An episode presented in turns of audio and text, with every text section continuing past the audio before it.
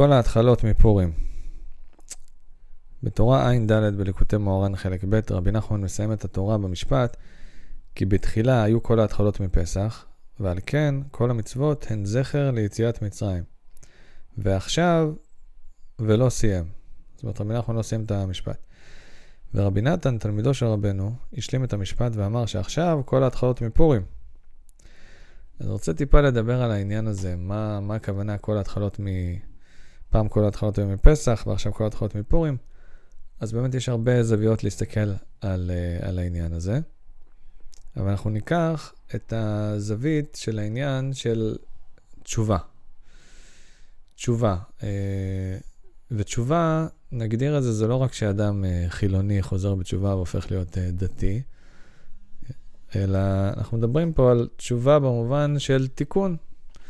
שאדם מרגיש שהוא עושה משהו לא בסדר, זה יכול להיות גם בין אדם לחברו או בין אדם למקום, והוא רוצה לתקן. וזה משהו שהוא שייך ל- לכל בני אדם, לא משנה מה אמונתו הדתית. אדם מרגיש שהוא חטא כלפי מישהו, כלפי, כלפי עצמו, ורוצה לתקן. והרבה פעמים נדמה לנו ש... שהתיקון הוא מאוד מאוד קשה וכבד על האדם, ורק המחשבה שאני צריך לתקן משהו שעשיתי, הרבה פעמים היא, היא נורא נורא מייאשת וגורמת לנו כאילו להתייאש ולחשוב ש, שכבר אין תיקון.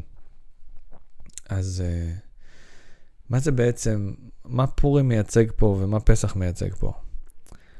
Uh, אגב, זה גם, לא, זה לא רק דברים שפגמנו בהם, זה גם יכול, יכול להיות כל התחלה חדשה, ואולי נתרכז ב, בעניין הזה של ההתחלה החדשה, כי תשובה זה בחינה של התחלה חדשה, זה להתחיל בעצם, uh, עשיתי, יש לי איזה כתם, אני רוצה למחוק אותו, להתחיל מההתחלה, לתקן, נכון? אז, uh, וגם כל התחלה שאדם רוצה להתחיל משהו חדש, רוצה להתחיל איזה עסק, רוצה להתחיל uh, לשמור על התזונה שלו, רוצה להתחיל לעשות כל מיני דברים שאדם רוצה להתחיל, ומציק לו, פשוט מציק לו שהוא לא... שהוא לא מתחיל, הוא לא מצליח להתמיד וכולי.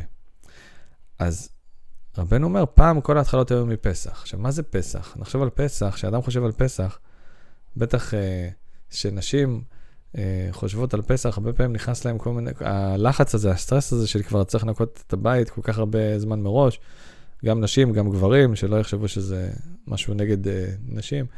אה, בני הבית נכנסים ללחץ, מהעניין הזה.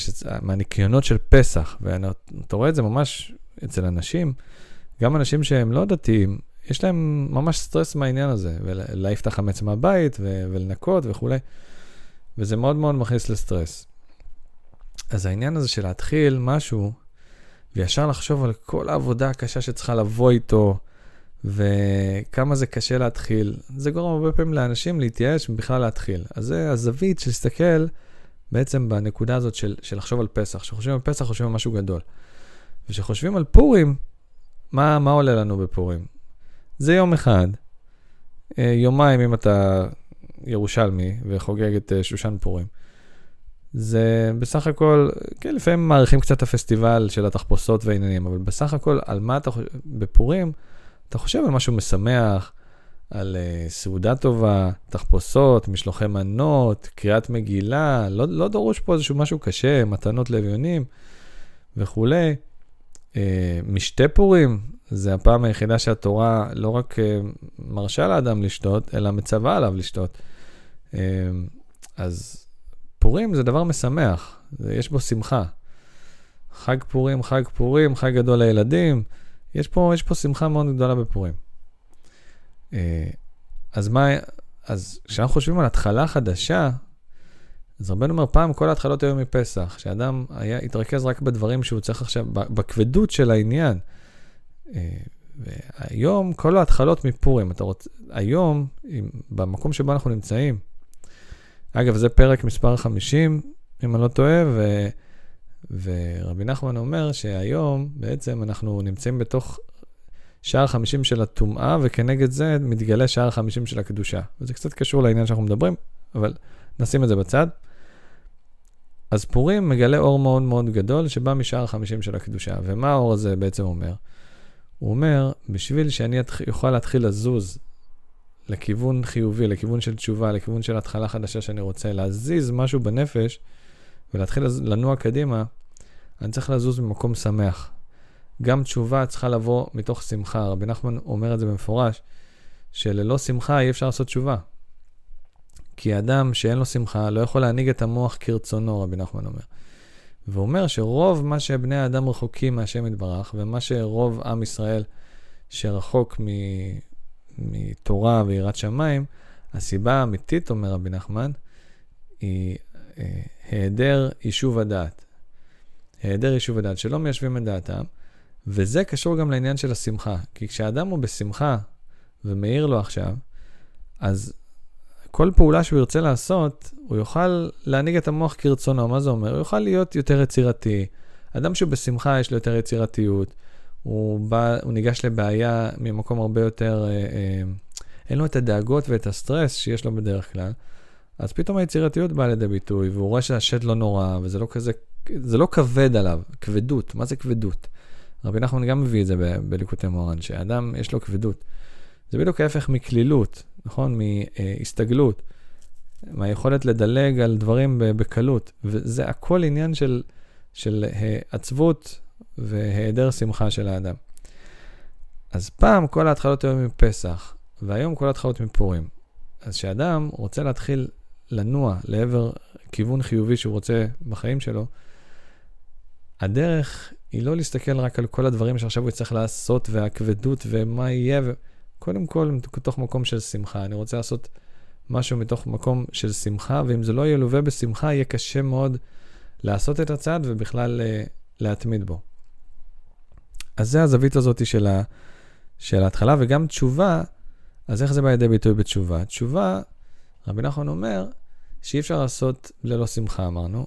ואיך מגיעים לשמחה? רבי נחמן אומר, על ידי נקודות טובות, שאדם מוצא בעצמו ובזולת נקודות טובות. עד כדי כך הכוח של העניין הזה הוא, הוא גדול. עכשיו, מה זה נקודה טובה? שאדם מוצא בעצמו ובזולת נקודה טובה. זאת אומרת, הוא אומר, האדם הזה, אני רואה בו הרבה נקודות לא טובות, כי זה, המוח שלנו לוקח אותנו בדרך כלל להסתכל על החסרונות גם שלנו וגם של הזולת. אני רואה הרבה דברים שליליים. אז אני בדיוק חשבתי על זה השבוע, שאחת הטקטיקות שאפשר להשתמש בזה הלכה למעשה, זה לעשות פשוט טבלה. טבלה. לחשוב על איזה בן אדם שיש לי איתו איזושהי בעיה, ולעשות טבלה, טוב, רע. ולכתוב בעמודה, להתחיל עם העמודה של הרע. קודם כל לכתוב את כל הדברים שאני לא אוהב בבן אדם הזה. ולכתוב ולכתוב ולכתוב ולכתוב. ואחר כך, אחרי שיש לי רשימה יפה של כל הדברים הלא טובים שלה, יש בבן אדם, בוא נכתוב איזה משהו אחד שוואלה, זה, זה דבר כן טוב בבן אדם הזה.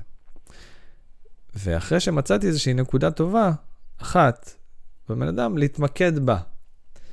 זאת אומרת, אחד, אחת הסיבות שאנשים לא, לא מצליחים לה, לקיים את התורה הזאת של רבנו, תורה רפ"ב בליקוטי מאורן, למי שזה מעניין, זה פשוט כי ישר הולכים לעניין הזה של, אה, אני צריך אז לשכוח את כל הרע וללכת ישר לטוב, ו- ומה זה הדבר הזה, וזה נורא קשה בכלל בנפש לעשות את העניין הזה.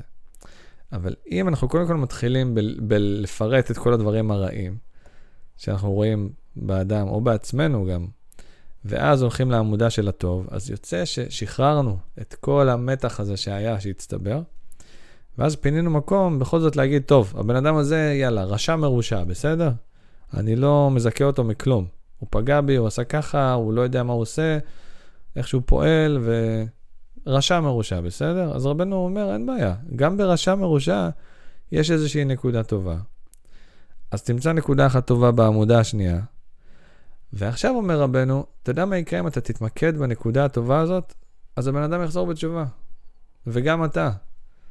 זאת אומרת, חייבים להסתכל על זה כאל מכלול. לא מתעלמים מהרע, לא אומרים שהכל קומביה והכל בסדר ואנחנו איזה היפים שעכשיו אה, אה, מנותקים מהעולם. לא, מכירים ברע, מבינים שאנחנו, יש לנו בלב על הבן אדם הזה, או זה משהו בתוכנו ועל עצמנו.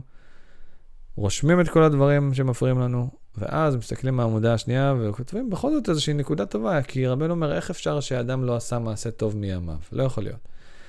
מסתכלים על הנקודה הטובה, רושמים איזה מעשה טוב קטן שהוא עשה, משהו טוב שזוכרים, ועכשיו אומרים לקדוש ברוך הוא, תשמע, האדם הזה עשה כך וכך. אבל בכל זאת, תשמע, אתה רואה שהוא עושה איזשהו מעשה טוב. וזה רבנו אומר, פועל בשמיים, שעל ידי זה שאתה מסתכל על הנקודה הטובה של, שבו ומתמקד בה, על ידי זה, בשמיים מתמקדים בטוב שבו ועוזרים לו לשוב בתשובה. זאת אומרת, אפשר לראות ממש ניסים ונפלאות שעושים את זה, ולראות איך אנשים פשוט, כשאנחנו בוחרים להסתכל באיזושהי נקודה טובה אחת שלהם, זה משנה את ההסתכלות שלנו עליהם, וכתוצאה מזה, ממש רואים את האפקט הזה בחוץ, איך שהאדם פשוט, זה עוזר לו להשתנות לטובה. אז זה, זה הדבר, אם, אם אפשר לקחת משהו מה, מהפרק הזה, זה את העניין הזה של, ה, של הנקודה הטובה.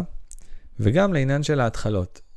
שאני מסתכל על איזושהי התחלה חדשה, לא לחשוב רק על הדברים הקשים וכמה זה כבד זה יהיה, לא, קודם כל יש פה להסתכל באמת בנקודה חיובית, מה, מה אני יכול להפיק מהעניין הזה, ולמה אני בכלל רוצה את זה, ועל הדברים הטובים שבזה, קודם כל. ו, וגם בעניין של תשובה, של תיקון, להסתכל באמת, קודם כל לחפש נקודה טובה בעצמי. לפני שאני רוצה שאני אתקן כל מיני דברים ולראות כמה אני לא בסדר, עכשיו אנחנו חוזרים לנקודה של עצמנו על עצמנו, אז קודם כל לראות כמה אני בסדר, וכמה השם אוהב אותי, וכמה אני טוב. וכן, עשיתי כמה דברים לא טובים, אז אני יכול אפילו לכתוב ולפרט, ולא מתעלם מזה. אבל בכל זאת, הנה, תראה, עשיתי גם איזשהו משהו טוב. ורבי נתן בליקוטי הלכות אומר שהטוב שאנחנו עושים, אפילו אם הוא מועט לעומת הרע, צריך להסתכל על זה, לא שעשינו המון המון רע ועשינו קצת טוב. וכאילו, טוב, בוא נסנגר על עצמנו קצת. הוא אומר יותר מזה, הוא אומר שבשמיים אומרים, תראה מה זה. הבן אדם עם כל הדברים הרעים שעוברים עליו, מתוך הרע הוא הצליח לעשות קצת טוב. זאת אומרת, דווקא הרע בעצמו מחזק את הטוב, כי איך אפשר לעשות טוב כשאתה שקוע בכזה רע? אז זה אפילו מחזק עוד יותר את הנקודה הטובה, ואז הנקודה הטובה מתחזקת עוד יותר, כי עשית אותה אף על פי שעובר עליך מה שעובר עליך. אז זה עניין עוד יותר עמוק ועוד יותר חזק. זאת אומרת שהרע, לא רק שהוא לא, אה, הוא לא מכריע את הטוב בכף זכות, בכף המאזניים, הוא אפילו מחזק את הטוב, בתנאי שנסתכל על הטוב ונבחר להתמקד בו. אז uh, אני מקווה ש, שהיה פה איזשהו משהו שקצת יסייע למי ששמע את הפרק הזה. ובאמת, אה, אז שנזכה באמת לעשות התחלות חדשות. לזכור שכל ההתחלות מפורים, כל ההתחלות באות מתוך שמחה. צריך לעבוד על נקודת השמחה, ובגלל זה עבודת השמחה זה אחת העבודות הקשות ברוחניות. שנזכה להתחזק קודם כל בשמחה, ואז להגיע מהשמחה של פורים לפסח, שזה אומר באמת התיקון. יש דברים שאנחנו צריכים לתקן. תאוות, מידות לא טובות, בין אדם למקום, בין אדם לחברו. צריך לנקות את כל החמץ. לא אומרים שלא צריך, צריך את פסח, אבל בשביל להגיע לפסח עם חשק, ל- ל- לבאר את החמץ ולעשות כל מה שצריך ואת הניקיונות ואת התיקון, צריכים קודם כל את מידת השמחה. וזה פורים. אז שנזכה, בעזרת השם פורים מתקרב אלינו, אלינו בצעדי ענק, שנזכה לשמחה גדולה בפורים ולהגיע עם הרבה הרבה כוחות לפסח, לתקן את מה שצריך לתקן. ובשורות טובות, ונשתמע בפרק הבא.